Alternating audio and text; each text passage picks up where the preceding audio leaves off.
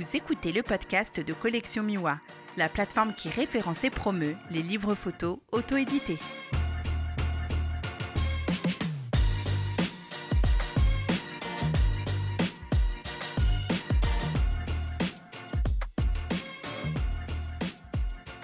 Bonjour et bienvenue sur ce nouvel épisode du podcast de Collection Miwa. Pour rappel, Collection Miwa est une plateforme qui recense les livres photos auto-édités ou les éditions en petite quantité.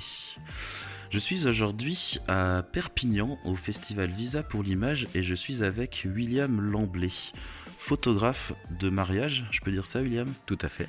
Voilà, donc photographe de mariage. Bonjour William. Bonjour Julien, bonjour à tous. Alors ma toute première question, je t'appelle Willy Lamblet ou William Lamblet ? Ah, c'est une très bonne question. C'est vrai que j'ai voulu scinder mon travail en deux, la partie privée sur les mariages où je me fais appeler William Lamblet, qui est bien mon nom, et pour la partie plutôt presse et reportage, j'ai voulu différencier ce travail-là et donc effectivement je me fais appeler Willy Lamblet sur la partie. Donc j'avoue que c'est un petit peu compliqué à gérer. Heureusement ça va entre William et Willy, il n'y a pas une grosse différence. Mais voilà, c'était important de scinder ces deux types de travaux pour moi. D'accord, donc si un jour je vois un Will Lamblet, c'est que tu as une troisième spécialisation. C'est ça. Est-ce que ce serait pas l'auto-édition ? Ah. On va parler un petit peu de ton parcours. Qu'est-ce qui fait Willy ou William Lamblet à la sortie de ses études ? Eh ben, sortie de mes études, je travaille en alternance très rapidement. Je suis dessinateur, projeteur, je travaille pour l'aéronautique, je deviens ingénieur d'études. Et donc j'ai travaillé aussi bien pour des cimenteries que pour l'armée et dans l'aéronautique, donc pour Airbus, Eurocopter. Voilà, dessiner des boîtes à vitesse, ça n'a rien à voir avec ce que je fais aujourd'hui. Mais ça a duré 7 ans. Ça a l'air sympa quand même. C'était pas mal, mais c'était beaucoup dans un bureau, quoi. D'accord. Et ensuite, tu te dis que tu vas devenir photographe ou non, t'en as marre et puis tu sais pas trop encore ce que tu vas faire ? Et ensuite, je découvre la photographie. Alors même si j'en avais fait un petit peu plus jeune, ado, j'avais fait quelques photos, j'avais complètement occulté la partie photographie. Et puis la démocratisation du numérique fait que j'achète un réflexe numérique et que quelques mois après, un couple d'amis dit « Ah bah tiens, t'as acheté un appareil photo, nous on se marie, tu vas faire notre mariage. » Ce qui arrive assez souvent, en tout cas beaucoup de photographes de mariage, et je leur ai donc fait leurs photos de mariage, mais sans connaître les basiques de la photographie de mariage. Donc en fait, pour moi, ma culture, elle était plutôt, même si je pratiquais pas, elle était photojournalistique, c'est-à-dire petit, je lisais tous les géos de mon père, et donc j'avais une culture visuelle plutôt du reportage, et donc j'ai couvert leur mariage vraiment comme un reportage. Et j'ai pris un plaisir fou. J'ai appris à photographier avec ces premiers mariages parce que j'avais pas du tout de technique. Et puis c'est parti comme ça. Voilà. Ça fout un peu la pression, non ? Ça met un peu la pression, pardon. Mon père me gronde quand je dis des gros mots dans le podcast. Ça met un peu la pression, non, d'arriver à un mariage et de pas connaître toute la technique. Oui, et en même temps, j'étais pas professionnel, il le savait, donc j'étais un peu entre deux en fait. J'avais forcément une pression de pas louper les choses, et en même temps, on m'avait donné une place qui était pas la mienne, donc c'était un risque qu'ils ont pris, quoi. Ils regrettent pas aujourd'hui, mais c'est un risque qu'ils ont pris. C'était en quelle année ça ? C'était il y a une quinzaine d'années, donc 2015 peut-être, donc ouais, 2005, je dirais 2005. D'accord, donc tu fais ce premier mariage, t'es pas encore professionnel, non. T'as déjà quitté ton emploi dans l'aéronautique ? Non, pas du tout. J'ai pendant 1 an et demi, 2 ans du coup commencé à faire d'autres mariages et réfléchi à comment devenir photographe professionnel. J'ai monté ma société, je suis resté encore quelques mois à mon travail d'ingénieur. Et puis bon, j'ai fait le pas au final assez rapidement, dès que j'ai vu que ça fonctionnait. Et en 2009, j'étais pro et que pro. Et là commence la galère des pros qui débutent. Ou non, t'as eu du bol et tout de suite nickel, non, ça marche. Non, peut-être l'insouciance qui fait que je suis parti confiant et y a eu des galères, mais ouais, non, ça s'est plutôt bien passé. Franchement, j'ai pas de mauvais souvenirs. J'en ai plutôt plus tard, à partir du moment où, où tu fais un peu plus d'argent et qu'il faut gérer les soucis, les statuts, les courriers du fisc. Voilà.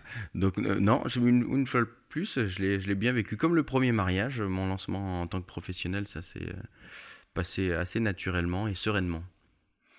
Ok. Du coup, tu fais du mariage, tu fais d'autres choses ? Alors, je faisais que du mariage au départ. J'ai fait un tout petit passage par la photo de studio. Ça m'a pas plu du tout. Enfin, j'étais pas à l'aise. C'est à partir du moment où il faut que j'interagisse en fait avec le sujet. Je suis très mal à l'aise. Donc j'ai fait du mariage. J'en fais toujours. J'en fais un peu moins, mais j'en fais toujours. Ça reste une bonne part de mon activité, mais j'ai diminué. Je faisais peut-être à une époque une 30aine de mariages, et là je suis à 10-12 mariages par an. Enfin, je me limite. Et j'ai de plus en plus développé l'activité photo-documentaire, puisqu'en 2014, j'ai eu la chance de partir en Inde pour un mariage. Donc des Américains qui sont d'origine indienne et qui sont retournés se marier en Inde. Et ça a été une vraie découverte pour moi.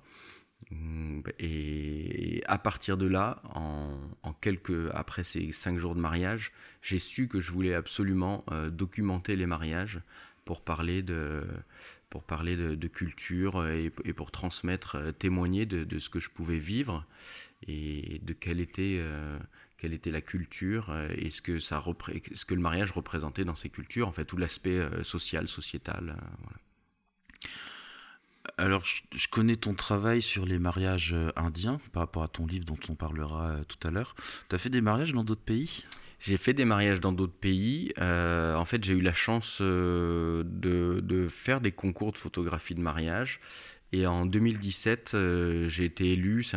J'ai été élu par une association qui s'appelle la WPJA, c'est la Wedding Photo Journalist Association. T'es en train de voler ma question d'après. Et ben, je fais quoi, Nico ? Bah continue, ça m'évitera de parler. Et donc j'ai été élu par cette association meilleur photojournaliste de mariage du monde. Donc c'est les photographes de mariage qui ont cette approche photojournalistique et documentaire sur les mariages, et ça m'a donné beaucoup de visibilité. J'avais gagné d'autres concours avant aussi internationaux, mais on va dire qui n'étaient pas aussi réputés, et en fait cette visibilité m'a permis de couvrir des mariages dans différents endroits, au Mexique. J'ai pu énormément voyager aussi pour donner des conférences, en fait, puisqu'on m'a demandé de parler de cette approche. Et j'ai eu la chance d'aller au Brésil, en Afrique du Sud, en Russie. Les colloques en Russie, c'est très particulier. Et voilà, c'était de super expériences. Alors, le monde du mariage, pour les photographes, c'est un milieu que je ne connais pas du tout. Moi, j'en fais pas de mariage, mais j'ai l'impression, quand j'écoute les podcasts des collègues, que vous avez pas mal de prix et de trucs qui sont réservés vraiment aux photographes de mariage. Ça a l'air d'être un peu une caste à part, non ? Ouais, c'est une caste à part, mais moi qui ai la chance d'être des deux côtés, je me rends compte que c'est un peu pareil, là, dans la photographie, dans le photojournalisme. Là, tous les soirs, il y a des remises des prix, il y a le Visa d'or, il y a le concours Canon, enfin, c'est un peu la même chose. Et après, il faut voir que les concours, en fait, servent énormément à promouvoir son travail, et en particulier pour les mariages, où là le client va être directement les mariés. Le fait de gagner des concours peut permettre de se mettre en valeur auprès de ses clients. Donc, même s'il y en a dans le photojournaliste, c'est fort possible effectivement qu'il y en ait peut-être encore un peu plus dans le microcosme du mariage. Ouais, la différence, que tu peux proposer un reportage de mariage, comme les reportages de mariage en Inde, c'est quand même un truc dont on n'a pas l'habitude, donc je pense que ça pourrait passer à Visa. Autant tu peux pas aller montrer un reportage de guerre à un concours de mariage. Oui, et c'est vrai que c'est assez ambigu en fait, parce que je suis photographe de mariage. Mais forcément, même si l'approche elle reste documentaire, même quand je travaille pour des clients. Je garde en tête que c'est mes clients et que je travaille pour eux. Quand je fais des mariages uniquement pour la partie journalistique ou pour un article, forcément, je vais occulter complètement cette partie client et me concentrer uniquement sur l'aspect documentaire. J'ai fait un mariage en France l'année dernière qui était un des premiers mariages après le déconfinement. Donc forcément, je suis allé chercher des images que je ne vais pas forcément chercher pour le client, mais montrer que dans une mairie de 200 mètres carrés, ils étaient limités à 10. Donc ça, il faut pouvoir l'imager, il faut pouvoir le montrer grâce aux images. C'était des clients ou c'est un projet Non, c'était pour la presse, c'était pour la presse. La Croix L'Hebdo, ouais, c'était une commande. Ok. Et nous, on vient de se marier il n'y a pas longtemps avec Peggy et on n'a pas eu de reporter pour notre mariage. Mais comment réagissent les gens quand tu leur proposes, quand tu leur demandes si tu peux venir faire des photos en tant que reporter et pas en tant que photographe de mariage? C'est un peu spécial quand même. C'est un peu spécial, surtout s'ils connaissent mon travail en tant que mon travail de photographe de mariage pour les particuliers. C'est très important justement de mettre les limites et de leur expliquer que je viens pas travailler pour eux, même si j'ai l'habitude quand je travaille sur des mariages pour la presse de leur donner quand même les photos que je fais par principe, mais je vais pas faire des photos pour eux, mais vraiment pour imager le sujet, l'angle qui a été choisi en fait sur les mariages. Il y a énormément d'angles, on peut parler de tellement de choses via le mariage, c'est fantastique. Ouais, on en a fait l'expérience, il y a pas mal de choses à faire. Du coup, ouais, tu vas pas leur faire des photos de groupe si toi t'en as pas besoin. Ben là, sur ce mariage, il y avait une autre photographe qui était la photographe officielle, et c'était d'ailleurs assez intéressant. Au final, la photo de groupe que je déteste faire en temps normal, je l'ai trouvée là très intéressante pour le sujet, parce que quand il y a 10 personnes alignées avec leur masque. Parce qu'à l'époque, c'était même avec la photo de groupe, même avec le masque. Hein, on sortait du déconfinement, c'était... Et ben cette photo, elle est hyper... Pourtant, elle est très classique, hein, photo de groupe, on en a tous, mais c'est super puissant. Une photo de groupe avec des masques. Enfin, ouais. Aujourd'hui, on n'a pas envie d'en parler, mais dans 20 ans, on ressort cette photo. C'est un marqueur temporel dingue, quoi.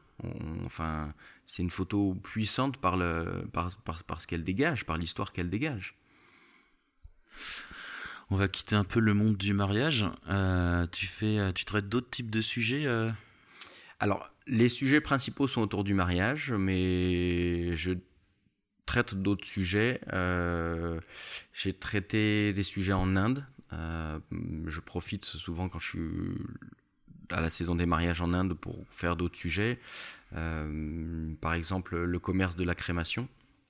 Okay. Il faut savoir que il y a des castes qui font partie de la caste des intouchables qui sont les seuls à détenir le feu sacré et pour ça ils se font rémunérer, c'est-à-dire que même les plus riches quand ils veulent être brûlés au bord du Gange, puisque c'est pour eux le seul moyen d'atteindre le nirvana et de couper le cycle des réincarnations dans la croyance hindoue, et ben là bizarrement ces personnes sont obligées de faire appel à la caste des intouchables, alors que le reste de leur vie, c'est des personnes à qui ils ne parlent pas, des personnes qui ne côtoient pas, qui ne touchent pas, mais bizarrement pour atteindre le nirvana. Et je trouvais ça assez intéressant d'ailleurs, de se dire que pour accéder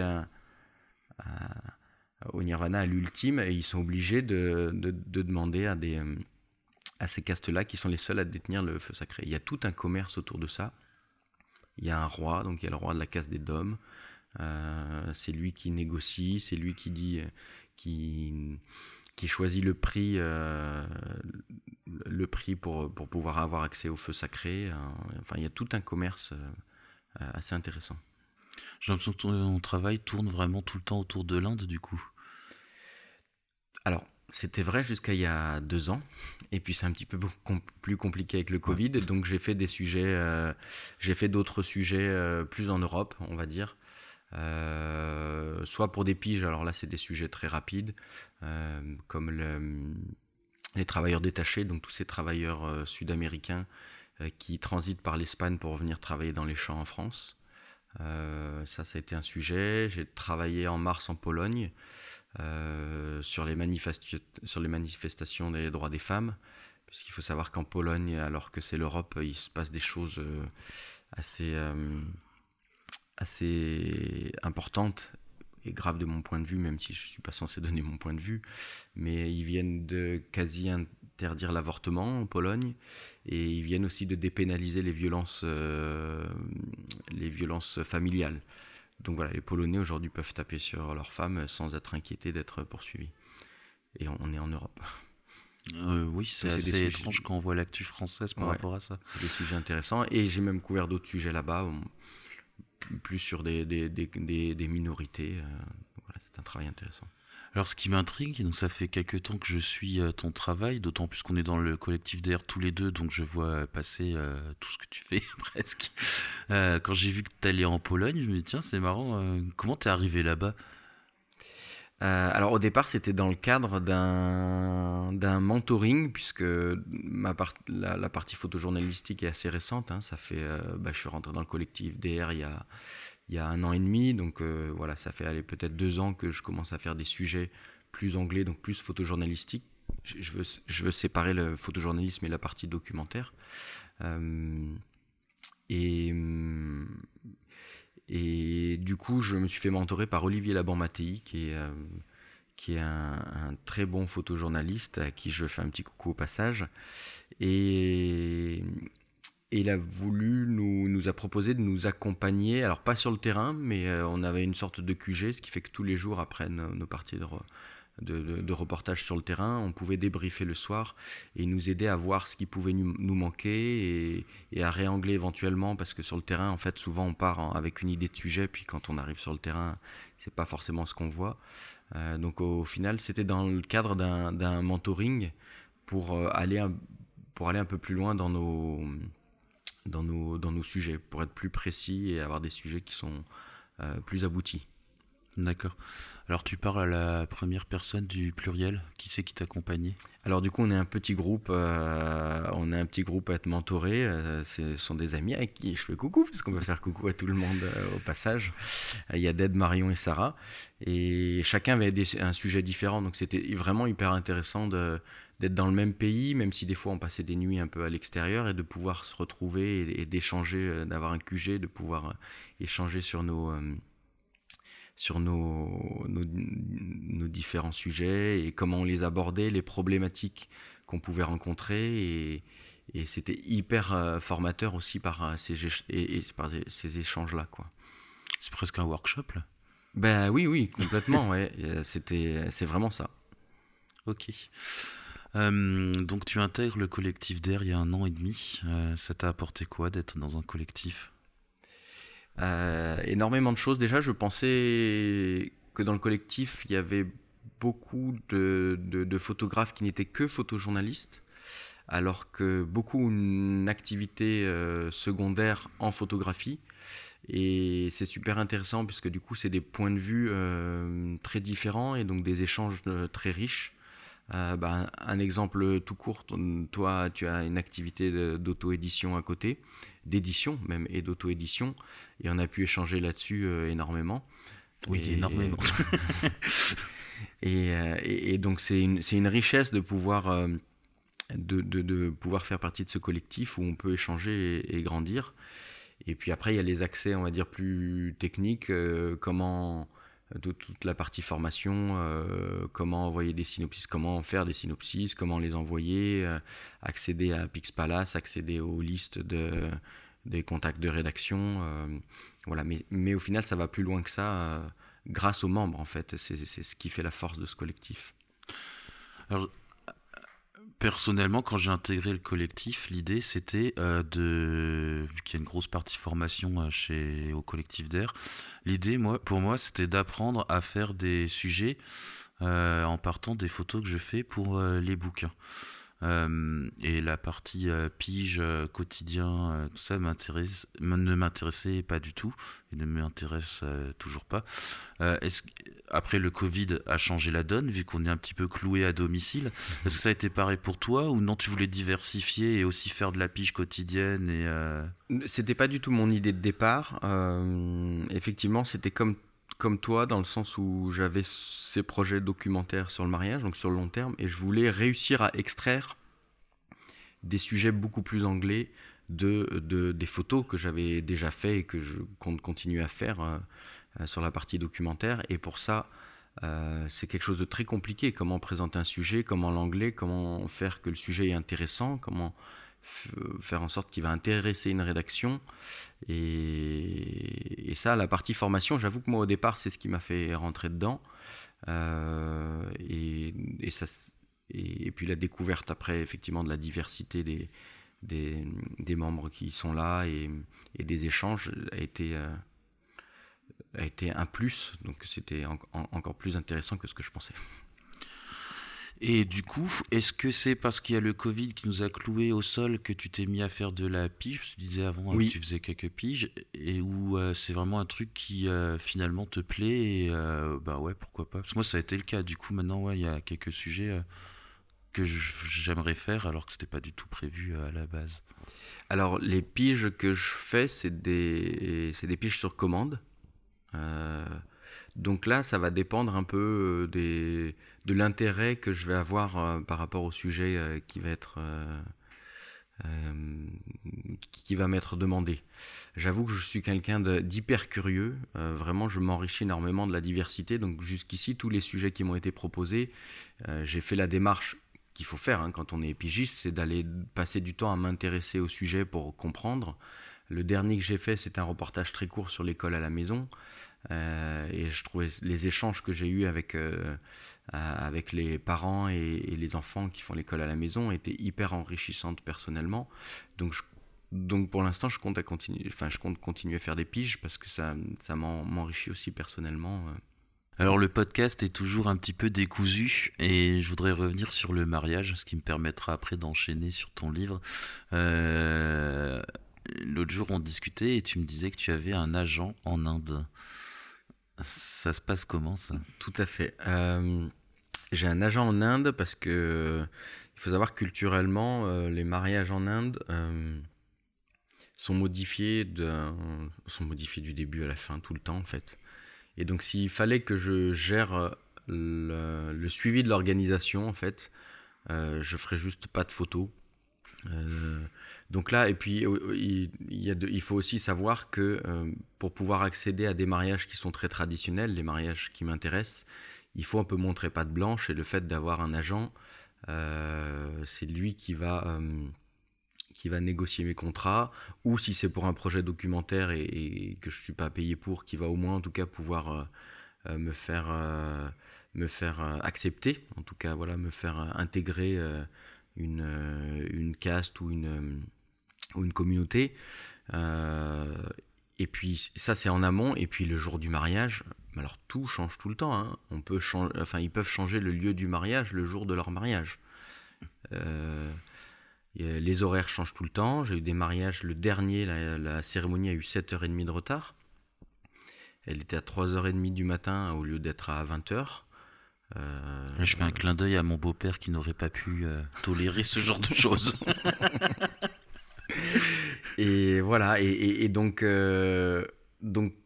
si je veux vraiment pouvoir être concentré sur la partie photographique, je peux pas être en plus là sur mon téléphone à demander s'il y a du retard, s'il y a de l'avance, il faut quelqu'un qui puisse gérer mes déplacements et vérifier tous les changements.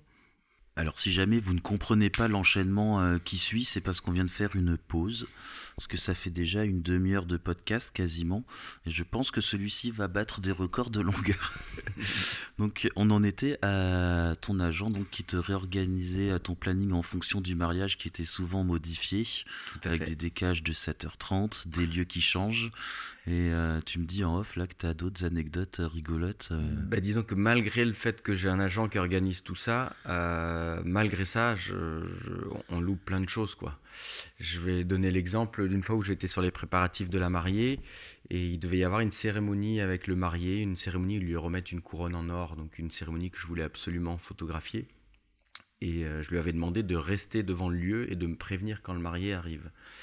Et à un moment, il me dit « il doit pas tarder à arriver, je l'ai pas vu encore, mais il doit pas tarder à arriver ». Donc je me dépêche, j'ai un conducteur qui m'amène sur place, et là mon agent était tourné un peu en rond, il s'asseyait dans un coin et tout. Je lui dis il n'est pas arrivé, il me dit non il n'est pas arrivé et tout. On attend une heure, on se dit oh, il est en retard et tout, puis d'un coup on entend du bruit, en fait la cérémonie était terminée, il l'avait pas vu rentrer et voilà. Et ça, d'un point de vue, moi je la voulais absolument. C'était un mariage sur lequel j'étais payé, donc en plus je voulais absolument leur rendre le travail pour lequel j'étais payé. Mais culturellement, c'était pas grave pour eux que je l'ai loupé parce qu'il y a d'autres photographes et voilà. Mais voilà, malgré le fait qu'il y ait un agent, on peut louper des choses quand même. Donc je préfère même pas imaginer si c'était une organisation que je gérais tout seul. Alors, ça me fait penser à... Moi, je connais bien le Bénin, je travaille beaucoup au Bénin, et j'ai vraiment eu besoin d'avoir un gros temps d'adaptation. J'imagine qu'en Inde, les différences et la culture fait que travailler en Inde, ça doit être complètement dingue pour les premières fois. Enfin, t'as dû avoir un temps d'adaptation, toi aussi. Ah, un temps d'adaptation énorme, et puis je me suis beaucoup énervé au départ, alors que eux ne s'énervent pas en plus, donc j'avais l'impression de pas être normal. Et puis j'ai appris à m'y faire et ça me plaît même, en fait. Justement, c'est une culture qui me plaît. Je pense que je serais pas aussi, j'arrive quand même pas dans tous les cas à être aussi détendu qu'eux. J'ai vu des photographes de mariage dormir pendant la cérémonie, hein, donc pour montrer à quel point ils peuvent être détendus. Donc je m'y suis fait. Et puis aujourd'hui j'en rigole, même quand je suis dans des conditions qui avant me paraissaient hyper compliquées. Je me suis retrouvé sur une cérémonie de fiançailles, qui est un peu une cérémonie où ils testent les prestataires en fait avant le mariage. On était, je crois, 3 équipes de photographes, on devait être 25. Et en fait, c'était 3 équipes différentes qui essayaient de se placer, donc c'était la guerre en fait. Moi, il y a un gars qui me suivait, qui mettait des coups de flash. Et bon, voilà, au début, ça me réénervait. Et aujourd'hui, ça me fait rire. Enfin, ça me fait rire. Je le prends en indienne, quoi. Je fais avec. Et puis, puis voilà, ça me fait sourire. Et Marie, ils en pensent quoi de cette guerre? Ils la voient ou non? Ça reste très... Mais culturellement, c'est bien pour eux. Enfin... Montrer qu'on a les moyens de se payer 3 équipes de photographes montre qu'ils font partie d'une classe sociale très aisée. Donc c'est quelque chose qu'on retrouve énormément sur les mariages indiens, c'est de montrer sa richesse. Et même si on va dans la partie un peu plus d'ailleurs documentaire et journalistique, il y a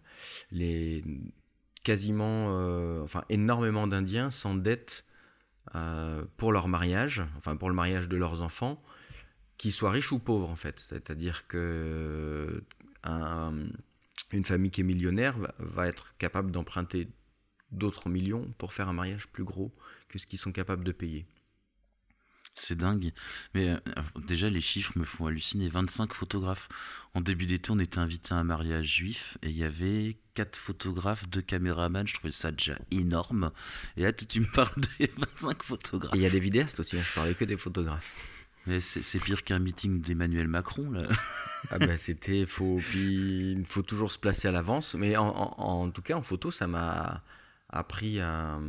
ça m'a formé, parce qu'aujourd'hui j'anticipe beaucoup plus, parce que si je n'anticipe pas, t'as 20 photographes devant toi, c'est un peu compliqué. Donc j'anticipe, je me place mieux, et ça me force aussi à faire des photos différentes des autres, parce qu'ils sont, enfin culturellement ils font beaucoup les mêmes photos, mais bon, c'est vrai dans chaque culture, hein, on a des photos un peu types et standards qu'il faut avoir. Et c'était hyper formateur, ces mariages indiens, pour moi. Et comment ça se passe avec les autres photographes indiens, du coup Alors, c'est plutôt... Alors, en général, quand il y a qu'il y ait une ou deux équipes, je fais partie de l'équipe. Enfin, ils m'intègrent à l'équipe dans le sens où je suis... Alors, il y a toute une hiérarchie. Il y a l'event manager, le responsable image. Après, il y a un responsable vidéo, un responsable photo. Donc, voilà, il y a toute une hiérarchie. Et je ne fais pas partie de l'équipe photo, mais je fais partie de l'équipe image. Donc, bon, c'est peut-être un peu compliqué à comprendre, mais donc je ne suis pas un concurrent pour eux sur le papier. Dans les réalités, ils sont très sympas avec moi, ils me demandent plein de conseils, puis ils sont contents de voir un photographe étranger et tout. Ça, c'est dans la réalité un peu au début. Après, quand on arrive sur le moment où il faut faire des photos, ça peut être un peu plus la guerre. Est-ce que tu peux me laisser la place? Voilà. Mais ça se passe bien. Dans l'ensemble, ça se passe bien. Et en tout cas, moi, j'adore échanger avec eux parce que c'est hyper enrichissant. Ils sont très, très bons techniquement. Donc, il y a des choses à apprendre de tout le monde. Et voilà, moi, c'est la richesse de la diversité. Et c'est une très bonne expérience. Et on ne te demande jamais « mais qu'est-ce que tu fais là ?» Non, on ne me demande pas trop ce que je fais là. Je me suis demandé, moi, ce que je faisais là sur les premiers mariages, par contre, parce que je me suis rendu compte qu'en fait, ils ne connaissaient pas mon travail, ni les mariés, ni les parents, et qu'en fait, ils me faisaient venir parce que j'avais eu des prix et que je les entendais parler en anglais à leurs invités en disant bah, « on a fait venir... un des meilleurs photographes du monde, en mariage. » Enfin bon, c'est des prix, hein, et c'est ce qu'il disait. Je suis pas en train de m'auto-congratuler. Et ça me dérangeait beaucoup, parce que j'avais envie qu'on me fasse venir pour ce que j'étais capable de leur faire, et pas pour un titre qui ne donne pas la valeur du travail des gens. Enfin, voilà. J'étais un peu gêné au départ. Et puis à force, bah, j'en profite en fait finalement. Et ils ont aussi une bonne découverte avec mon travail après. Donc c'est une cheveux d'une pierre deux coups. Ils me font venir parce qu'ils peuvent parler de... En fait, tu fais partie du prestige. Mais complètement. Non, mais ça a été dur à accepter, mais c'était ça en fait. Je suis français, j'étais classé parmi les meilleurs dans ces spécialités-là, et donc pour eux, ils pouvaient se mettre en avant sur leur mariage. Ah, c'est assez rigolo. Avant d'enregistrer le podcast, c'était hier ou avant-hier, je crois, tu me parlais d'un mariage avec 10 000 personnes, et où toi, tu avais un rôle un peu spécial, c'était de devoir faire 50 photos par jour, mais exceptionnelles. Alors, ben, c'est mon rôle sur les mariages indiens, hein. Je ne m'engage pas à donner énormément de photos. Déjà, pour plusieurs raisons, c'est qu'il y a tellement de photographes qu'il y a des fois, il y a des choses auxquelles on n'a pas accès. Donc, je donne peu de photos, et aussi pour me laisser une liberté de créativité. Et je préfère m'appliquer à faire les bonnes photos que de faire de la quantité. Ce qui est déjà vrai quand je suis sur des mariages plus occidentaux, même si je suis le seul photographe. Mais là, là c'est encore plus vrai. Donc, je suis un peu comme... comment on pourrait dire ça? La cerise sur le gâteau, peut-être. C'est-à-dire qu'ils ont leur équipe de photographes et je viens rajouter ma petite... mes quelques photos avec une personnalité... Enfin, pas une personnalité, mais on va dire un style plutôt... une approche, je préfère dire qu'un style, une approche un peu différente que la photographie classique indienne, quoi. Ouais, vu comme ça, je commencerais bien à faire des mariages aussi. Donc on parle mariage, ce qui nous amène à ton livre. Donc William Lamblet, tu as édité un livre, 7, les rites et coutumes des mariages indiens. Tu as commencé, il me semble, lors de ton premier mariage en 2014 à faire les images. Parle-nous un petit peu de ce projet. Eh ben, ce projet, il est né dans ma tête après ce premier mariage. Je savais qu'il me faudrait du temps pour le réaliser parce qu'on ne peut pas, dire qu'on documente des mariages indiens en couvrant un seul mariage. J'avais besoin d'en faire d'autres, d'en découvrir. Et j'ai encore aujourd'hui pas la prétention de dire que ce livre est exhaustif sur les rites et coutumes des mariages indiens. Il existe tellement de régions différentes, de castes différentes, de langues. Je crois qu'il y a 860 langues et dialectes en Inde. Et donc ça veut dire autant de différences culturelles. Et encore, ça, c'est de langue et dialecte. Mais si on parle des castes, je crois qu'aujourd'hui, à peu près 4000 castes différentes recensées. Et dans les rites et coutumes, il y en a qui sont inhérentes à la société indienne, donc on va retrouver dans tous les mariages indiens, peu importe la caste ou peu importe la religion, mais il va y avoir des rites par contre qui vont être complètement dépendants de la caste ou de la religion. Donc voilà, tout ça pour dire qu'il y a une diversité énorme et que j'ai essayé au mieux d'essayer de témoigner de ce que j'avais vu, mais j'ai pas la prétention de dire qu'il est exhaustif et qu'après ça vous connaîtrez tout des mariages indiens. D'ailleurs, je pense pas qu'il y ait quelqu'un dans le monde qui puisse dire qu'il connaît tout des mariages indiens, tellement il existe de différences. T'as couvert à peu près, alors peut-être que la question est bête, mais est-ce que tu sais combien de styles de mariage tu as pu couvrir à peu près pour ce livre ? Alors, tous les mariages ont été différents. J'explique bien dans le livre les castes que j'ai pu suivre, de quelle région et de quel rang social elles viennent, pour que justement on puisse comprendre que toute cette partie documentée vient justement de ces différentes castes, communautés et régions. Voilà. Parce que les trois choses qui vont différencier les rites et coutumes, ça va être la région d'origine, la religion et plus précisément la caste, comme il en existe beaucoup. Voilà. Et c'est trois choses qui vont faire qu'il y a des différences sur les mariages. Ah oui, donc là on comprend le nombre de possibilités qu'il y a si on fait... on multiplie la région par la religion, par la caste. Voilà. Ouais, ok. Donc je pense que tu peux encore faire quelques 7.2, 7.3. Je peux faire quelques mises à jour, on va dire, tout à fait. C'est un bon plan ton bouquin, en fait. Là, ça ne s'arrêtera jamais. Voilà. Alors je t'avais demandé de préparer quelques pages qui te tiennent à cœur ou sur lesquelles tu as des anecdotes, mais j'ai également repéré quelques pages dont j'aimerais que tu me parles. Donc, alors les premières pages, c'est facile, c'est de 6 à 10. Alors pour ceux qui ont le livre, je vous invite à le prendre, à l'ouvrir et à le suivre avec nous. Ceux qui ne l'ont pas, je vous invite à l'acquérir sur collectionmiwa.com ou directement chez William. Donc de la page 6 à 10, ça concerne tout ce qui est tatouage au henné. Alors j'ai vu les tatouages au henné au Maroc, dans d'autres endroits. J'ai jamais vu une finesse de tatouage pareille. Et tu mets dans les textes que ça prend des heures à faire. Tu peux nous parler un petit peu de ce rituel du henné ? Alors ce rituel, il faut savoir que le henné, qui est un tatouage éphémère, est considéré comme la forme la plus ancienne de l'art en Inde. Donc c'est un rituel très important et c'est le rituel qui va aussi ouvrir le début du mariage. Le début du mariage qui va durer sur plusieurs jours. Et effectivement, la finesse, ils font souvent appel à des tatoueurs qui sont vraiment spécialisés là-dedans. En particulier, souvent les communautés musulmanes sont très réputées pour justement la finesse des tatouages.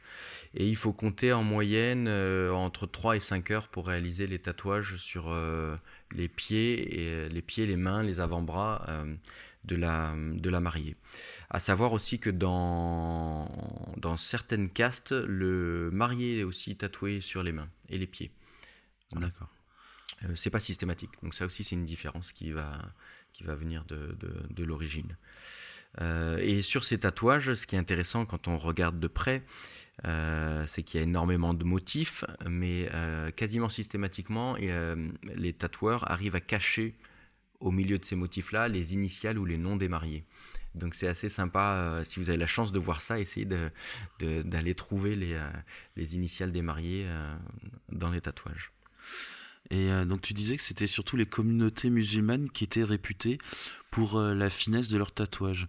Alors est-ce que des gens de religion hindoue ou autre peuvent faire appel à des tatoueurs musulmans ? Tout à fait, okay. Oui. D'ailleurs, je l'explique bien, j'ai suivi surtout des mariages hindous, donc ça je l'explique au début du livre. Il y a quelques mariages sikhs aussi. Mais à part par exemple sur un mariage hindou ou un mariage sikh, on va trouver très peu de différence à part la cérémonie religieuse du dernier jour. On retrouvera toutes les étapes du mariage indien, c'est pour ça que j'ai voulu appeler ça le mariage indien, même s'il y a beaucoup de mariages hindous, parce qu'il y a beaucoup d'étapes qui dépendent de l'Inde et pas forcément de la religion. D'accord. Alors on va passer ensuite à la page 15.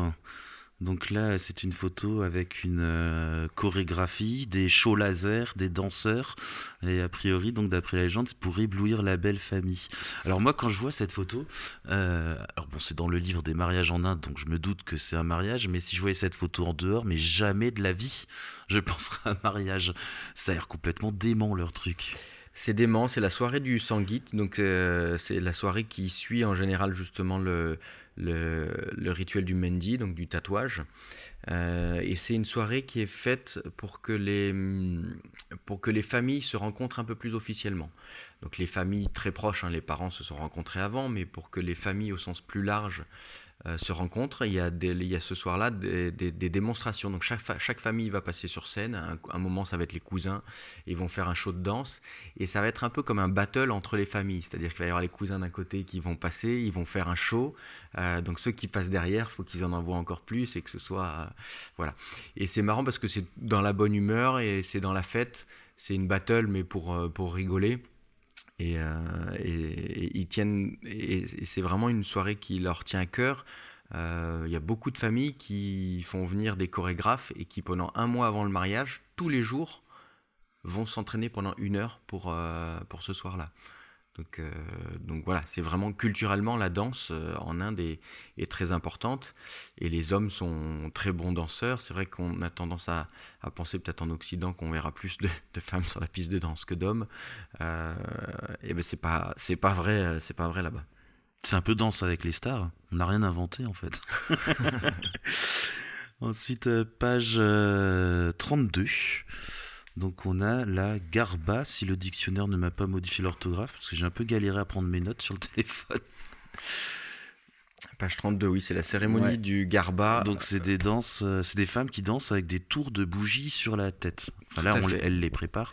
C'est des tours des sortes de tours qui doivent faire 1 m, 1 m 20 de haut, sur lesquels il y a des plateaux et il y a des dizaines, voire on est peut-être pas loin de centaines de bougies. Et elles vont danser avec ça sur la tête pendant plusieurs minutes. C'est une cérémonie traditionnelle du Gujarat. C'est une cérémonie traditionnelle gujarati et qui a, comme beaucoup de rituels, qui a pour but d'invoquer différents dieux ou de souhaiter souhaiter plein de bonnes choses aux mariés.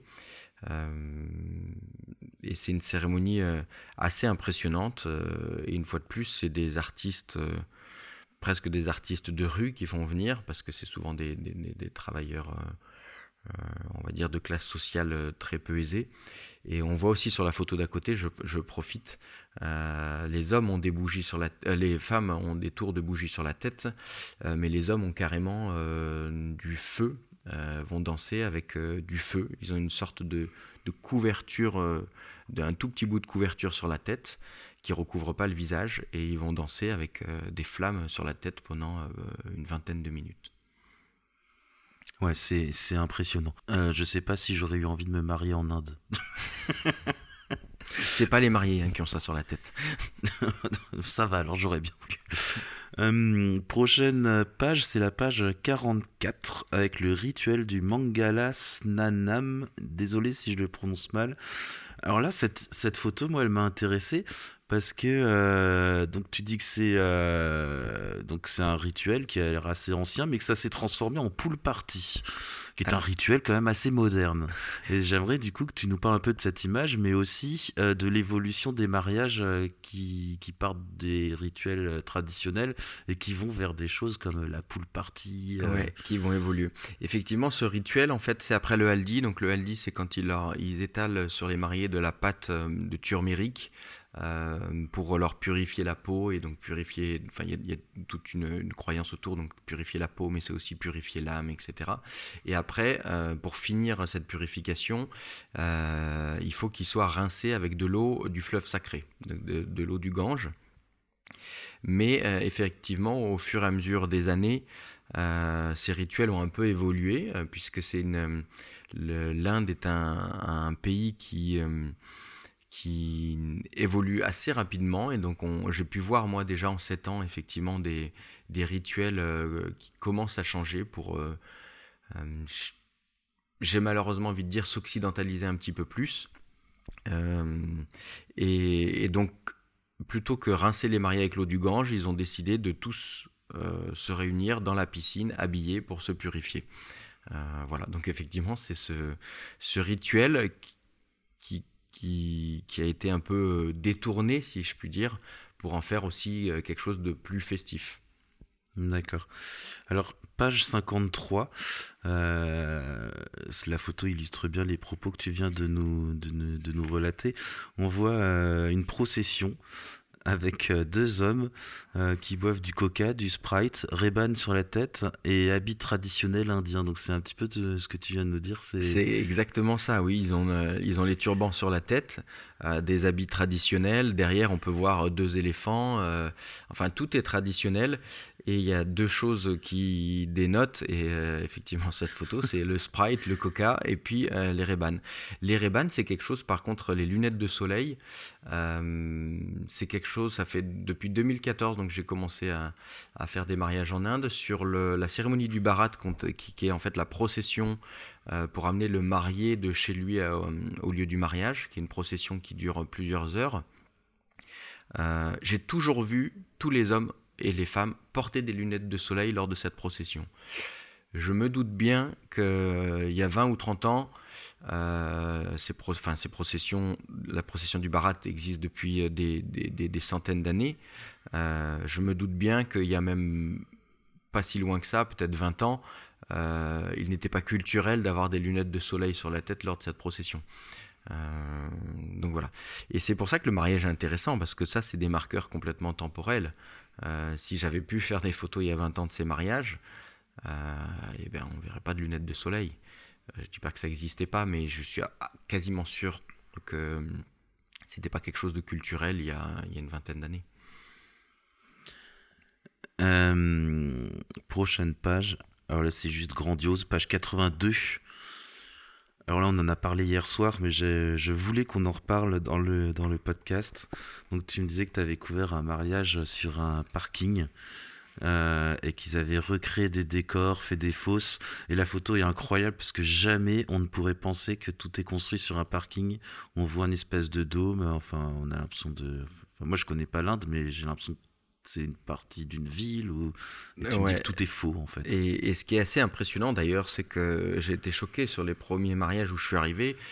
Je demande souvent à passer la veille sur le lieu du mariage pour voir un peu, prendre...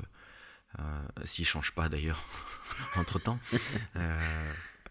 pour prendre un peu mes repères. Ce que je ne demande plus d'ailleurs, parce que vous allez comprendre pourquoi.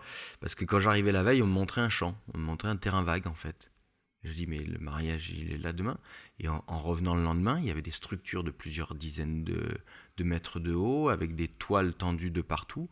Et en fait, ils ont une force de travail tellement grande qu'ils ont la capacité en très peu de temps de monter des décors complètement hallucinants. Et là, effectivement, cette photo, on est sur le parking du plus grand stade de cricket de Delhi, puisqu'ils ont loué... et le stade de Delhi et le parking, et ils ont monté des décors, ils ont créé des bassins, ils ont monté des structures de plusieurs dizaines de mètres de haut avec des éclairages. Enfin, il y a une scénographie qui est juste fabuleuse, scénographie qui est faite d'ailleurs par un designer très réputé en Inde, et même la photo qui est juste à côté, c'est le même endroit, donc on est sur un parking et on a l'impression d'être... Il y a des tapis de fleurs qui font des formes. C'est très dur d'imaginer qu'on est sur un parking. Alors, tu me disais que tu avais dû créditer, du coup, le designer Oui, alors là, pour le livre, je me suis rapproché de Joël Verbrugge, qui fait partie du collectif d'ailleurs, et qui est avocate spécialisée dans l'image. Et qu'on salue, parce que je sais qu'elle écoute le podcast. Et j'ai voulu lui montrer effectivement les photos qui, pour moi, pouvaient être problématiques par rapport au droit à l'image. Et elle m'a fortement conseillé de demander l'autorisation, puisque c'est un designer réputé. Et donc, il était essentiel de pouvoir le créditer, d'avoir son autorisation. Ouais, les photos sont vraiment dingues. Vraiment, je vous invite à acquérir le livre si vous ne l'avez pas, c'est incroyable. Alors, la page suivante, donc, c'est la page 92. Ce qui m'a intéressé sur cette image, enfin sur cette page, c'est surtout la légende, où tu dis que le rite ou la tradition qui est en cours, que l'on voit sur l'image, a environ 5000 ans. Oui, c'est le rituel du Sindor d'Anam. Effectivement, si on pouvait comparer ça à ce qu'on connaît en Occident, ce serait le passage des alliances en fait. C'est-à-dire c'est le moment qui concrétise l'union de deux personnes. Et eux, au lieu de se remettre des alliances, en fait, ils vont tracer. Alors, c'est uniquement sur la femme, donc c'est juste ce côté-là qui m'embête un peu. Enfin, c'est la comparaison avec les alliances qui m'embête un peu, puisque c'est que sur la femme. Ouais. Mais la femme, on lui trace un trait de poudre rouge sur la ligne de cheveux au milieu. Et c'est cette symbolique qui clôture en fait le mariage religieux et le mariage officiel. Derrière, il va y avoir d'autres rituels, mais à partir de là, c'est comme les remises des alliances. À partir du moment où c'est remis les alliances, on est marié. Voilà. Ils ont des alliances, les Indiens ? Oui, mais ils se les mettent au doigt de pied. D'accord. Donc voilà. Pour voir si une personne est mariée, il faut regarder les pieds. Alors non, ils ne les gardent pas. Ils se font une remise des alliances au doigt de pied, mais ça n'a pas la signification de nos alliances. En Occident, les alliances, c'est l'union de deux anneaux qui se mettent ensemble. Donc c'est vraiment l'union, quoi, les alliances. Là, c'est un rituel qui est moins important justement que celui-là du Sindor-Nanam qui marque vraiment... Le passage pour la femme d'ailleurs de la vie de jeune femme à femme. C'est intéressant de voir les différences entre les cultures, parce que chez nous l'alliance c'est sans doute le rituel le plus important du mariage. Enfin, on n'a jamais vu de mariage sans qu'il y ait d'échange d'alliance. Oui. Chez nous.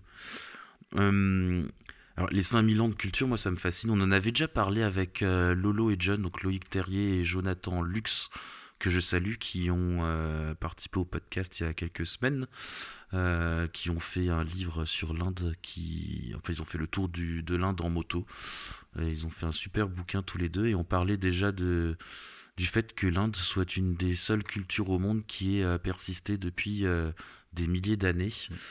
Et, malgré des invasions... sur toute cette période, ils ont su garder une culture très forte, oui. Ouais, et ouais, ça se ressent bien dans tes images, notamment avec la photo dont on parlait avant, avec le show laser, Danse avec les stars, version mariage indien. Page Bollywood, c'est la culture du Bollywood, elle existe vraiment, hein. On peut penser que c'est les films, mais ils ont une culture de la danse et du décor et de la démonstration à la Bollywood qui fait vraiment partie de la culture, hein. C'est pas uniquement le cinéma à Bollywood, sur les soirées festives, ils le vivent, quoi. Du coup, on parle de Bollywood et je pense à ces films qui sont interminables, qui durent des heures. Combien de temps dure un mariage indien ? En moyenne, il va durer 3 à 5 jours, à peu près. Normalement, tous les rituels sont censés être faits sur cette période. Il faut savoir que dans les grandes villes, en particulier les villes où il y a une activité économique assez importante, et où les familles travaillent dans ces activités économiques importantes, ils arrivent à réduire des fois à 2 jours, enfin à 2 jours, 2 jours et demi, mais c'est compliqué de caler autant de rites et coutumes dans 2 jours, donc ça leur fait des journées déjà bien, bien chargées. Et toi, t'es présent sur toute la durée du mariage en général ? J'essaye, mais c'est pas toujours possible parce que en fait ça se chevauche. Donc quand je suis en Inde, des fois on me dit bah là t'as 2 jours de libre et le mariage fait 3 jours, bah je veux faire que 2 jours quoi. Ok. C'est pas toujours, mais c'est important pour moi de prendre plus de temps sur certains mariages et vraiment de suivre ce qui même n'intéresse pas les photographes locaux parce qu'ils considèrent que ça fait pas partie de la culture photographique, c'est pas important en tout cas de le photographier. Alors que dans l'aspect documentaire, c'est très intéressant de voir les à côté. Ouais, c'est clair. On part ensuite, page 101. Alors, je ne sais pas pourquoi, au moment de voir cette page, il devait y avoir des fleurs avec du pollen à côté. J'avais un peu les yeux qui coulent. Peggy aussi, qui était avec moi. C'est assez émouvant de voir. Enfin, on sent l'émotion dans les regards quand la femme dit au revoir à sa famille. On a l'impression que c'est un vrai au revoir. C'est un vrai au revoir. Et c'est la cérémonie du Bidaï qui, moi, à chaque fois, ouais, je vois. Je vois un peu flou, quoi, derrière l'appareil photo, on va dire. C'est très fort parce que culturellement, ils vivent en famille. Ils vivent encore énormément en famille. Donc, c'est-à-dire, et puis je parle pas de la famille, les enfants et les parents. C'est les grands-parents, souvent les oncles et tantes. Donc, c'est beaucoup de grandes maisons, enfin, pour ceux qui ont les moyens, mais en tout cas des maisons où vivent vraiment toute la famille. Et du jour au lendemain, la mariée va quitter sa famille pour habiter dans sa belle famille qu'elle n'a en plus pas choisie, hein, puisque c'est encore un peu plus de 80%. Alors c'est dur pareil de connaître des statistiques précises, mais on a entre 80 et 90% de mariages arrangés encore en Inde. Donc voilà, en plus c'est une cérémonie où ils veulent vraiment tout faire pour faire pleurer parce qu'il lui amène les bagages, quoi. Donc il y a vraiment l'image complète, on lui amène ses bagages, ses parents lui disent au revoir, l'amènent jusqu'à la voiture, donc il y a tout un cérémonial où bah, c'est fait pour chialer du début à la fin, parce que franchement, et en plus moi ce qui est encore plus dur, bah, c'est bien sûr de voir la tristesse de cette mariée, de cette famille, mais c'est qu'à côté, il y a la famille du marié qui danse et qui est super content parce qu'eux, ils sont en train de... Ils gagnent une nouvelle... Enfin, il y a un nouvel arrivant qui arrive dans la famille. Donc, eux, ils sont heureux, ils fêtent ça. Et alors, enfin, il y a un contraste qui est énorme, en fait, à ce moment-là, quoi. La joie de certains et le malheur d'autres. Si on regarde sur la photo, page 103...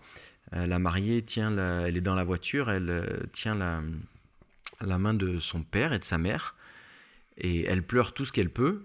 Et à côté, le marié, il a un petit sourire presque vicieux en plus.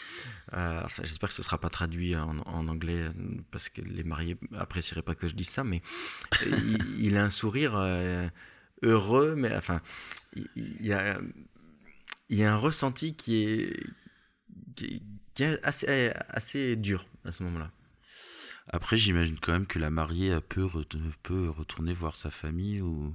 Alors, c'est la question que je me suis posée. J'ai voulu le voir par moi-même et j'ai eu la chance sur un des derniers mariages, enfin, on va dire... J'ai fait plusieurs mariages en 2020 avant le Covid et sur un de ces mariages, j'ai eu la chance d'être invité dans la famille de la mariée 4 ou 5 jours après le mariage. Et... comme je venais, ils ont proposé à la mariée de revenir avec son mari, de venir à la maison. Donc, c'est-à-dire que déjà 4-5 jours après, elle n'avait encore pas revu ses parents. Elle n'était pas revenue chez elle. Et j'étais hyper choqué. Et elle aussi, en fait, elle est arrivée. Elle a voulu aller. Il y avait toutes les femmes de sa famille dans la cuisine qui discutaient. Et ils lui ont fait comprendre qu'à partir de maintenant, c'était une invitée et qu'elle devait s'asseoir et rester à la place des invités. D'accord. Ah oui, c'était un peu chassé. J'ai senti un malaise assez fort. Ouais, maintenant, elle fait partie de l'autre famille. Elle fait partie de l'autre famille. Donc, c'est pas qu'elle n'a pas le droit de voir sa famille, mais elle n'a plus le droit de vivre avec sa famille. Ah ouais, c'est dur. Donc, voilà. C'est peut-être d'ailleurs... C'est peut-être une possibilité que j'aille documenter un peu plus loin d'ailleurs que le mariage et peut-être l'après-mariage, donc la vie de la mariée dans sa nouvelle famille. Ça va être peut-être plus dur d'avoir des accès, mais je pense que ça peut être intéressant au niveau documentaire, quoi. D'ailleurs, dans le livre, il y a une étape... Ah, tu voulais peut-être y aller encore. Il y a peut-être l'étape d'après. Non, mais par contre, je voudrais rebondir sur sur l'après-mariage et le fait que la femme ne fasse plus partie de sa famille. Alors, nous, on en rigole avec Peggy, en fait, pour ceux qui ne nous connaissent pas, on vient de se marier. Et donc, Peggy est française, d'origine togolaise. Donc, son papa est togolais. Et le mois dernier, donc avant le mariage, elle est allée voir ses parents. Et son père lui a dit « J'espère que tu viendras encore nous voir ». Donc Peggy a dit « Bah oui, je viendrai encore vous voir ». Elle fait « Oui, mais il faut que ton mari soit d'accord ». Et c'est marrant de voir qu'en Inde, ouais, c'est comme ça. Et ça sera documenté aussi au Togo, mais je pense dans un mariage traditionnel togolais. Si le père de Peggy pose la question, c'est que je pense qu'au Togo, les femmes n'ont pas forcément le droit, si le mari ne le veut pas, de retourner voir leur famille. Mmh. Là, c'est culturel, a priori, mais est-ce que le mari peut empêcher la femme, par exemple, de retourner voir sa famille ? Ah, tout à fait. Et en plus, c'est vraiment une question culturelle et que ça n'est pas du tout dépendant de la classe sociale. On pourrait penser souvent que c'est les classes sociales on va dire, les moins aisées qui sont les plus traditionalistes. Et là, c'est presque l'inverse. Les classes très riches sont très traditionalistes parce que je pense qu'ils tiennent aussi au système. Alors ça, c'est une interprétation personnelle, mais je pense qu'ils tiennent au système de caste qui fait que ils sont un rang où ils peuvent pas en redescendre, même s'ils perdent de l'argent, ils font partie d'une caste. S'ils font partie de la caste des banquiers ou des marchands, ils auront toujours du travail là-dedans. Et donc ils n'ont pas forcément envie de changer les choses à l'occidental. Ils ont tout intérêt à garder ce système. Voilà. Et donc les familles sont les plus traditionalistes, sont pour moi, de ce que j'ai pu voir, les familles les plus riches, aussi les plus pauvres. Par contre, les classes moyennes émergentes commencent à vivre un peu plus à l'occidental. Parce que eux, ils sont entre les deux et ils n'ont pas grand-chose à perdre, en fait.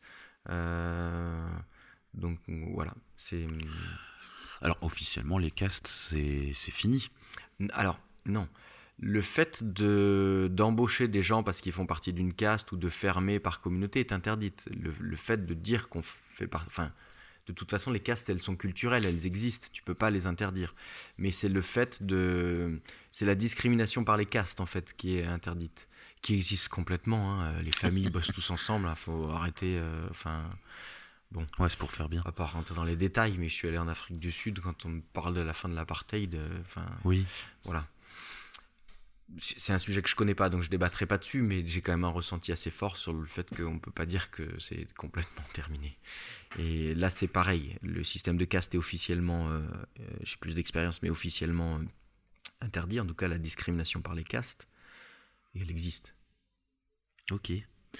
Je vais te laisser nous parler un peu des pages qui t'intéressent.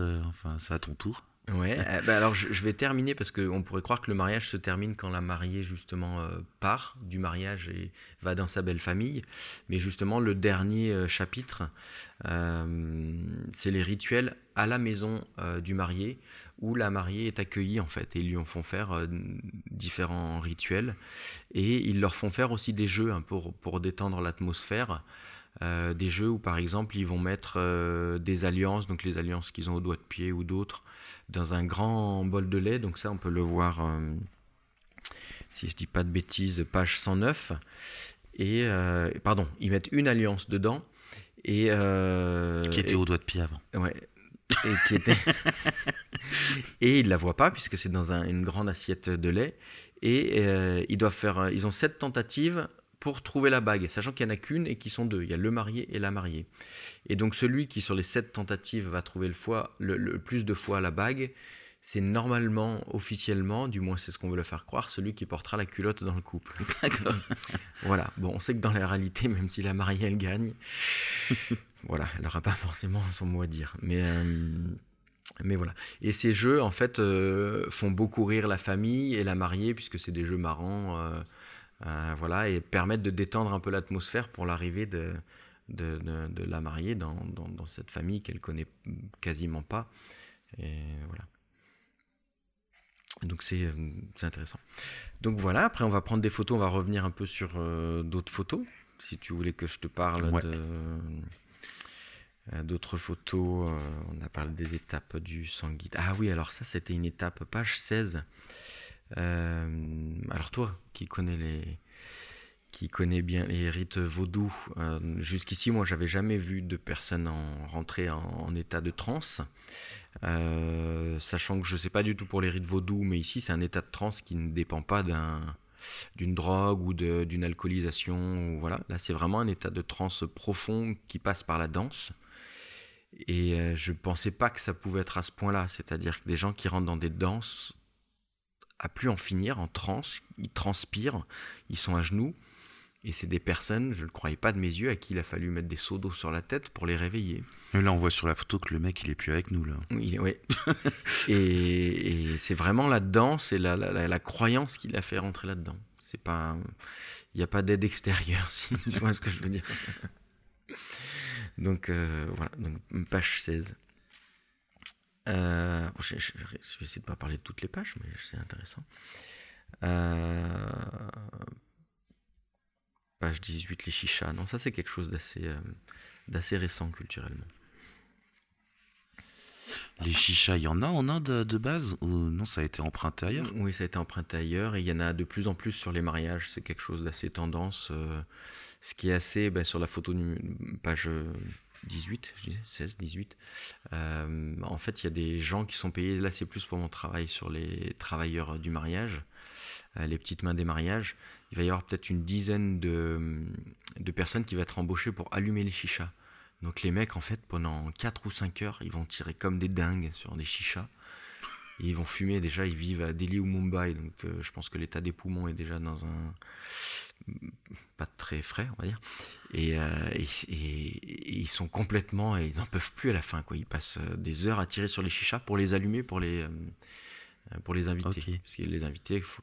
Ils prennent la chicha, il faut qu'elle soit prête. Bah oui. Allez, on a parlé de ça, j'avance. La cérémonie du turmeric, qui est assez sympa. Donc, ça, c'est sur plusieurs pages. Hein. Je vais prendre peut-être la page 34. C'est une page où les mariés... C'est une cérémonie qui se passe des deux côtés, aussi bien du côté de la mariée que du marié. Mais ils sont séparés, c'est-à-dire qu'il va y avoir la famille de chaque côté avec...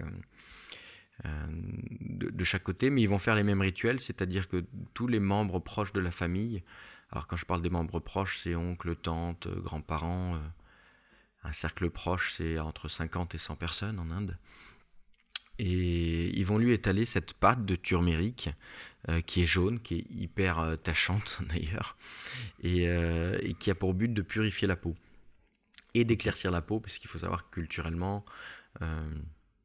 Nous, on va avoir tendance à vouloir bronzer. Eux, ils vont avoir tendance à s'éclaircir de peau. Ouais, c'est pareil dans de nombreuses cultures. Au Bénin, c'est pareil. Ils essayent de se blanchir la peau. Oui. On veut ce qu'on n'a pas, quoi. Où qu'on soit, on veut l'inverse de ce qu'on a. Mais bon. Mais dans les cérémonies vaudou, alors j'ai plus le nom en tête, ils ont une cérémonie aussi où ils utilisent une espèce de pâte jaune qui se met sur la peau... Mais elle est un peu granuleuse, je sais pas ce qu'il y a dedans. Mais ça, quand j'ai vu tes photos là, ça m'y faisait... Ça t'a fait penser ? Ouais. Bon, on demandera la prochaine fois. En janvier. Page 42, c'est la suite. Souvent, en fait, ça commence par les parents, les grands-parents, les personnes plus âgées, donc qui font ce rituel de lui mettre la patte sur le visage, les épaules, les genoux, etc.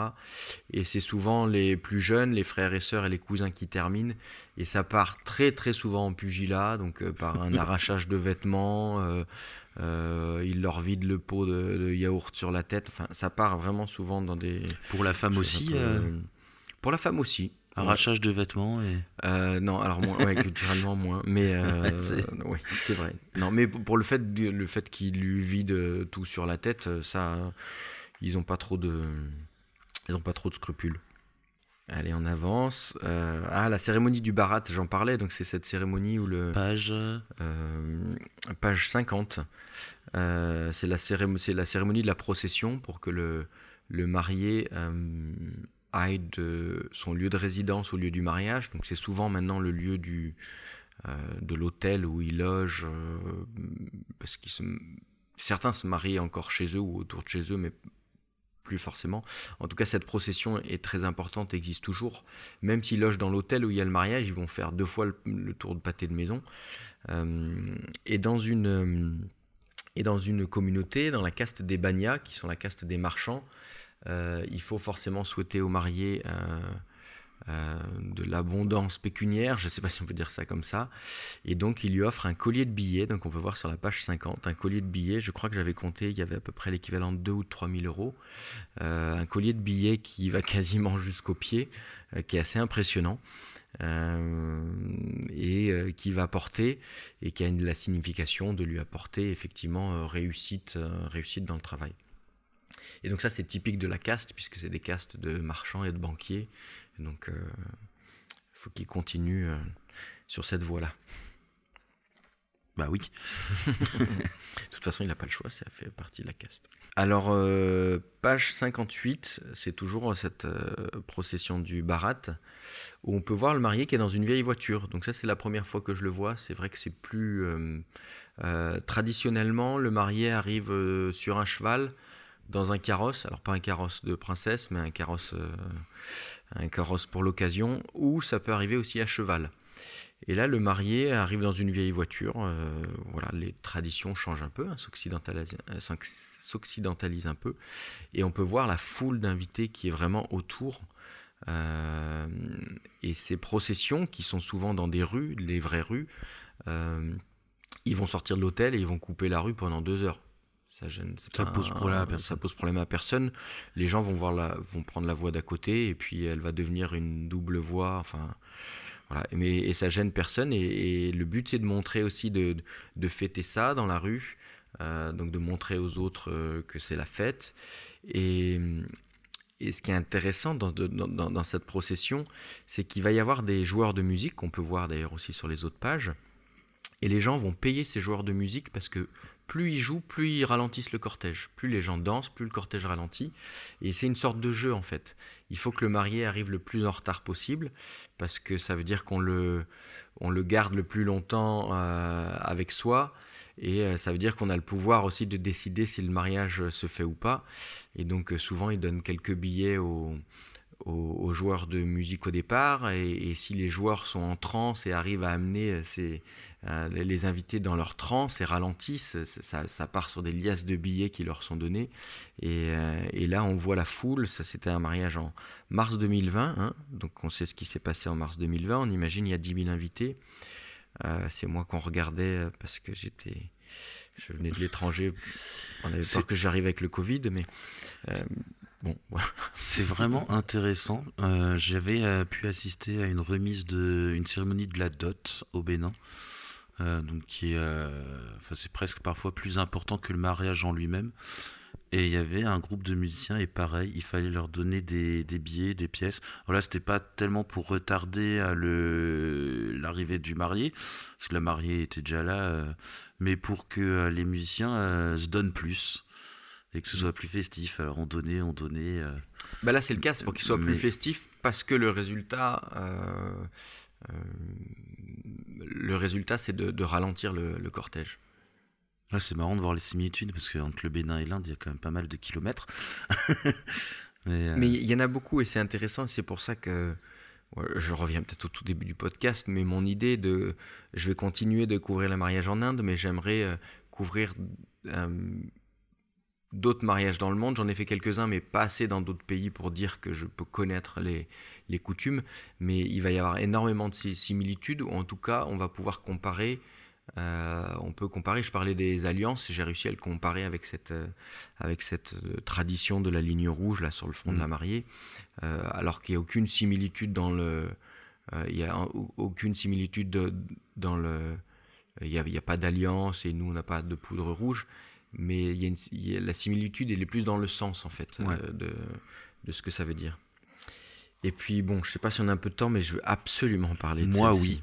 Moi, oui. Moi, j'ai le temps. Je veux absolument parler de celle-ci. Après, j'irai plus vite sur les autres. Et d'ailleurs, si je devais en choisir qu'une pour qu'elle soit représentative un peu des mariages indiens, je choisirais celle-ci. Page 61, on voit le marié qui est porté sur les épaules de danseurs, qui arrive sur le lieu du mariage, Et on voit le côté festif, donc ça c'est une chose qui est très représentative, mais on voit aussi qu'ils veulent, comme j'expliquais, montrer leur richesse. Et pour ça, sur ce mariage-là, comme dans pas mal de mariages où il y a des moyens, ils ont fait venir des musiciennes russes, en tout cas des musiciennes blanches, parce que ça fait blanche et blonde, et parce que ça fait bonne impression. Sauf qu'ils ont décidé un peu au dernier moment dans la journée de monter une sorte de mur végétal, enfin un faux mur végétal. Ils se sont dit, sur les 4 musiciennes, il y en a 2 qu'on va percher là-haut à 4 mètres de haut. Donc ils ont soudé 2 chaises à l'arrache là-haut et ils ont posé 2 musiciennes, dont une qui pendant 2 heures était censée jouer du violon et qu'on voit accrochée au mur en fait. Parce qu'elle n'a pas l'air à l'aise. Elle est accrochée au mur et en fait elle n'a pas joué pendant 2 heures.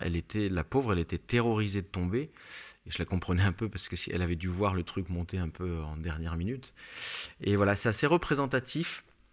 Pas uniquement, attention, hein, pas uniquement ce côté des musiciennes, mais l'ensemble en fait, le côté festif, les costumes, mais aussi cette partie un peu exubérante de toujours vouloir en faire plus et en montrer plus. Mais et on le sent bien, on voit l'immeuble derrière aussi. Enfin, c'est... Quand on feuilletait le livre là, avant de venir avec Peggy, la photo elle nous a interpellés et... Alors autant c'est amusant, enfin c'est marrant de voir ces musiciennes qui sont suspendues en l'air sur leur chaise, autant il y a un truc dérangeant dans cette... c'est vraiment la démonstration de son pognon en fait. Mais complètement, mais il faut en parler. Mais ce qui est marrant c'est que ça va être dérangeant par rapport à ton ressenti, donc ta culture.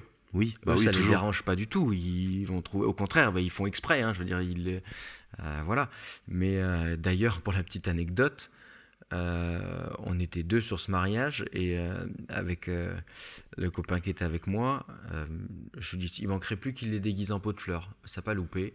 Le mariage du lendemain, elles étaient déguisées en pot de fleurs. Ah, c'est horrible. Elles étaient avec un pot de fleurs autour. Enfin, comme on imagine, il y a la tête qui dépassait de la fleur. C'était Chantal Goya, la chorégraphe. Donc voilà. Donc, je suis pas gentil. Il n'y a pas de limite. Il y a pas de limite. Enfin, j'ai vu qu'ils embauchaient des personnes de petite taille qui étaient déguisées et qui arrivaient avec des tabourets sur la piste de danse, qui montaient sur leurs tabourets pour servir à boire aux gens directement dans la bouche, quoi. C'est dérangeant de notre point de vue. Mais pour eux, c'est festif. On aurait dû faire ça, notre mariage. mais au final, c'est hyper intéressant parce que c'est dérangeant pour nous, mais on ne détient pas la vérité. Enfin, je veux dire,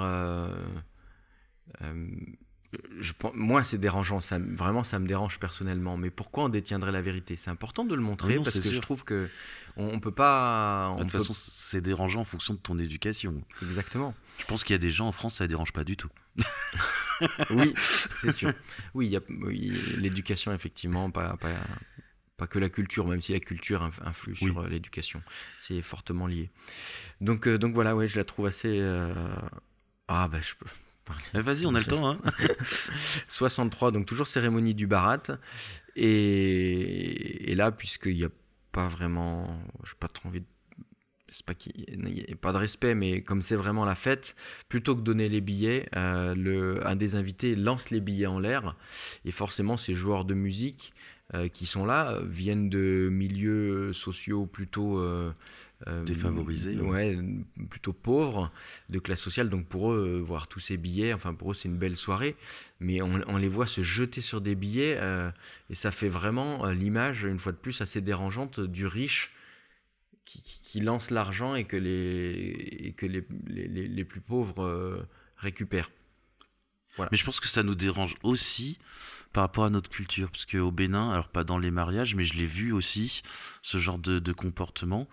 Et j'avais discuté après avec une des personnes qui ramassait l'argent, et elle disait non, mais sois pas gêné, moi je suis super content d'avoir ramassé de l'argent.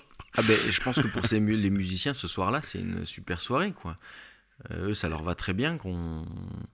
Je pense qu'ils réclament pas qu'on leur donne l'argent autrement. À partir du moment où ils peuvent en avoir, ça leur convient sûrement. C'est plus pour nous que c'est dérangeant. Bon. Mais c'est une des premières réflexions qu'on se fait en voyant ton livre. On est en train de parler de l'Inde, un pays avec plus de 1 milliard d'habitants, qui en plus en ce moment, donc là pour ceux qui écouteront le podcast plus tard, on commence tout juste à sortir de cette sale période de Covid, mais eux ils sont toujours en plein dedans. Et bon, après, même avant le Covid, l'Inde, au niveau égalité sociale, c'est pas le pays qui est le plus au top. Et on voit ces mariages où tu nous dis 9 millions, 30 millions d'euros, tout se faste. Oui, tout se faste dans le mariage, et effectivement... mais une fois de plus, on peut pas résumer... c'est intéressant parce qu'on me demande souvent si je suis choqué par ça. Alors oui, il y a des scènes comme celle-là qui peuvent me choquer, mais en même temps, sans ces mariages fastes, l'argent, il est dépensé aussi pour... Ah oui, mais ça fait circuler l'économie. Ça après. Fait circuler l'économie pour ces travailleurs qui sont contents de travailler là. On ne va pas rentrer dans des polémiques, est-ce qu'ils sont assez payés par rapport à... Voilà, c'est un sujet d'ailleurs que je développe sur les conditions de travail des petites mains du mariage, les conditions plutôt difficiles et précaires, mais en même temps, voilà, là je vais rentrer dans un sujet long. On fera un autre podcast. Ouais, ok. Consacré... aux petites mains des mariages. Oui, les petites mains des mariages, non. Mais il faudra que tu fasses un livre, hein, sinon je ne prends pas dans le collection. Juste en deux mots, le fait que depuis l'arrivée au pouvoir du Premier ministre Modi, il y a eu des nouvelles lois qui sont passées pour surtaxer les mariages indiens et qui ont tendance à faire que les plus gros mariages, une partie des plus gros mariages, sont déplacés en Thaïlande et à Dubaï. Et donc, en fait, ce qui avait pour but de récupérer de l'argent pour la réinjecter dans les classes sociales les plus pauvres, et ben en fait, ça a eu l'effet en partie inverse, c'est-à-dire que les mariages les plus riches se délocalisent et donc plus de boulot. Donc plus de boulot et de la taxe en moins, parce qu'ils ont augmenté en fait la taxe, c'est à 30% à peu près sur les mariages luxueux. Tu dois payer à l'État 30% de la valeur de ton mariage. Enfin du budget total de ton mariage, donc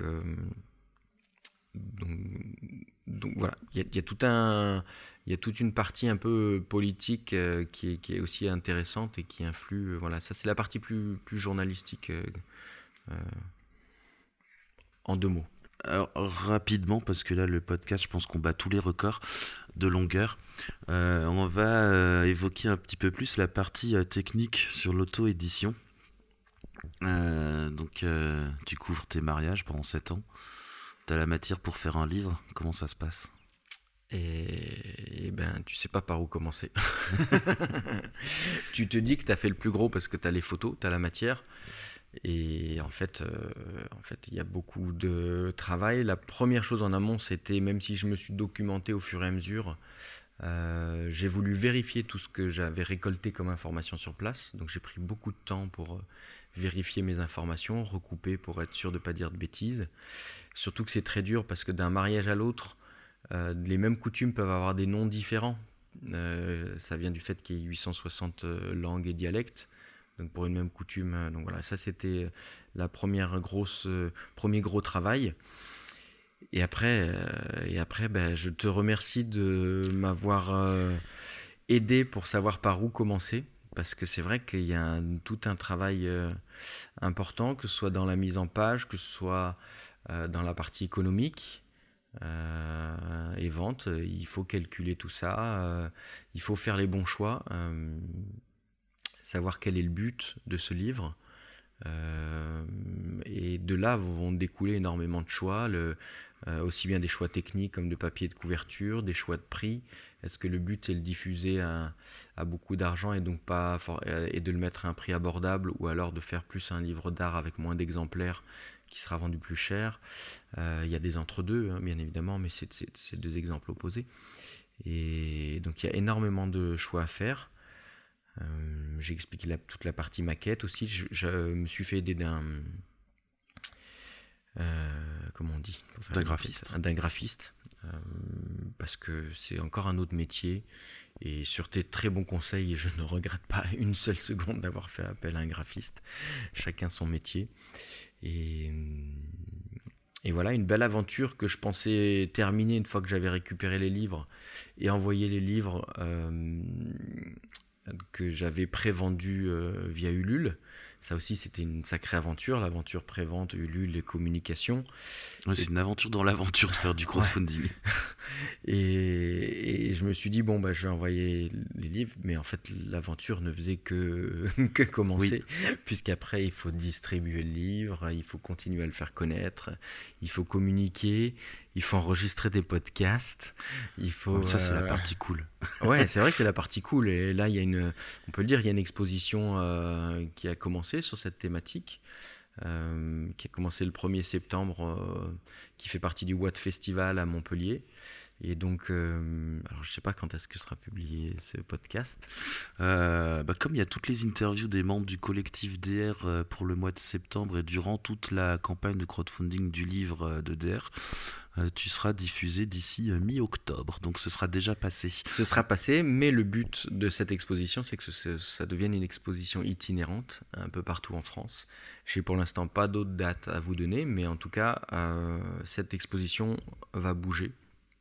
Donc je pense que toi tu as l'habitude de faire l'actualité, de faire suivre l'actualité des livres. Oui, donc, quand on me l'envoie.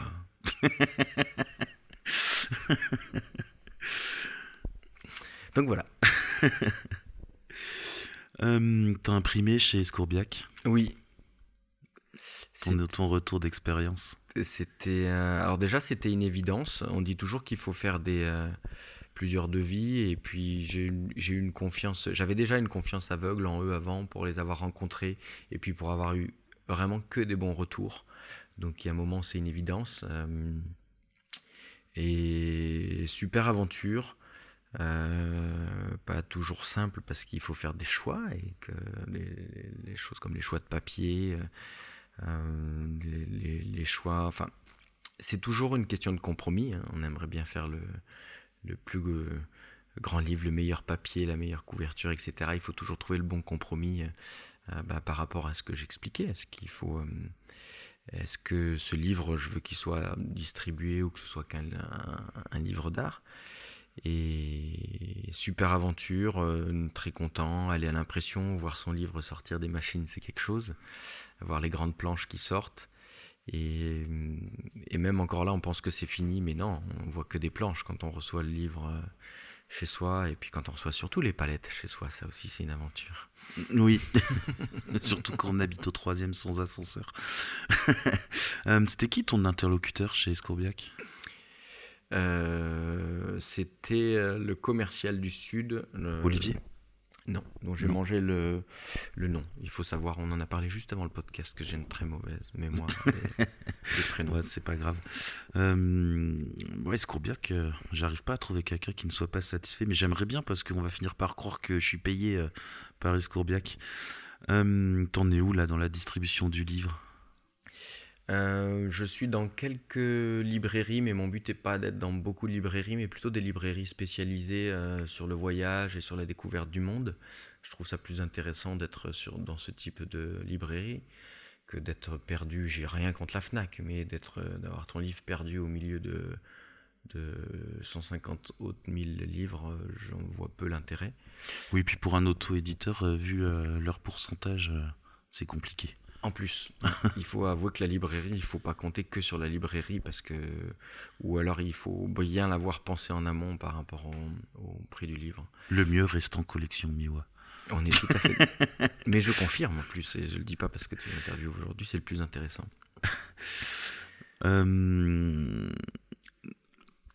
T'as quelques librairies en tête où on peut trouver ton livre ? Oui, à Paris, il y a la librairie Le Phénix. Il y a Raconte-moi la Terre à Lyon. Il y a à Montpellier peut-être. Montpellier, il y a Soramps et une autre librairie spécialisée sur le voyage. Et je vais essayer aussi d'être un peu dans les festivals comme à Visa. Là, j'ai la chance d'avoir mon livre présent à Visa. Il sera présent aussi au festival What Trip. Il était présent, parce que là, on est dans le futur, en fait. Oui. J'espère qu'il sera présent l'année prochaine aussi. Bah oui, croisons. Ou qu'il n'y en ait plus. Qu'il soit... Oui, alors j'ai essayé de prévoir un peu de stock. Donc ne vous limitez pas, hein, si vous voulez en offrir, il y a un petit peu de stock. Et il est également disponible, alors là je fais mon petit commercial, sur collectionmiwa.com avec 5% de réduction. Et c'est le seul endroit où il est à 5% de réduction. réduction. Donc si vous voulez 5% de réduction, c'est là-bas qu'il faut aller. Et si vous voulez éviter les frais de port, je tease un peu, normalement, 28 novembre, un petit salon du livre auto-édité à Aix-en-Provence. Suivez les actus de la plateforme, vous en saurez plus. Et tu m'as dit que normalement, ça devrait être jouable pour t'y trouver. Il y a forte chance que je sois là. Voilà. Je confirme, c'est presque déjà une confirmation. Au pire, ton livre sera présent. Oui. De toute façon, je ne suis pas très loin, même en étant à Montpellier. Donc, je serai là. Bah écoute, merci William pour le temps que tu as passé avec nous. Est-ce que tu veux terminer cette interview, conclure l'interview ?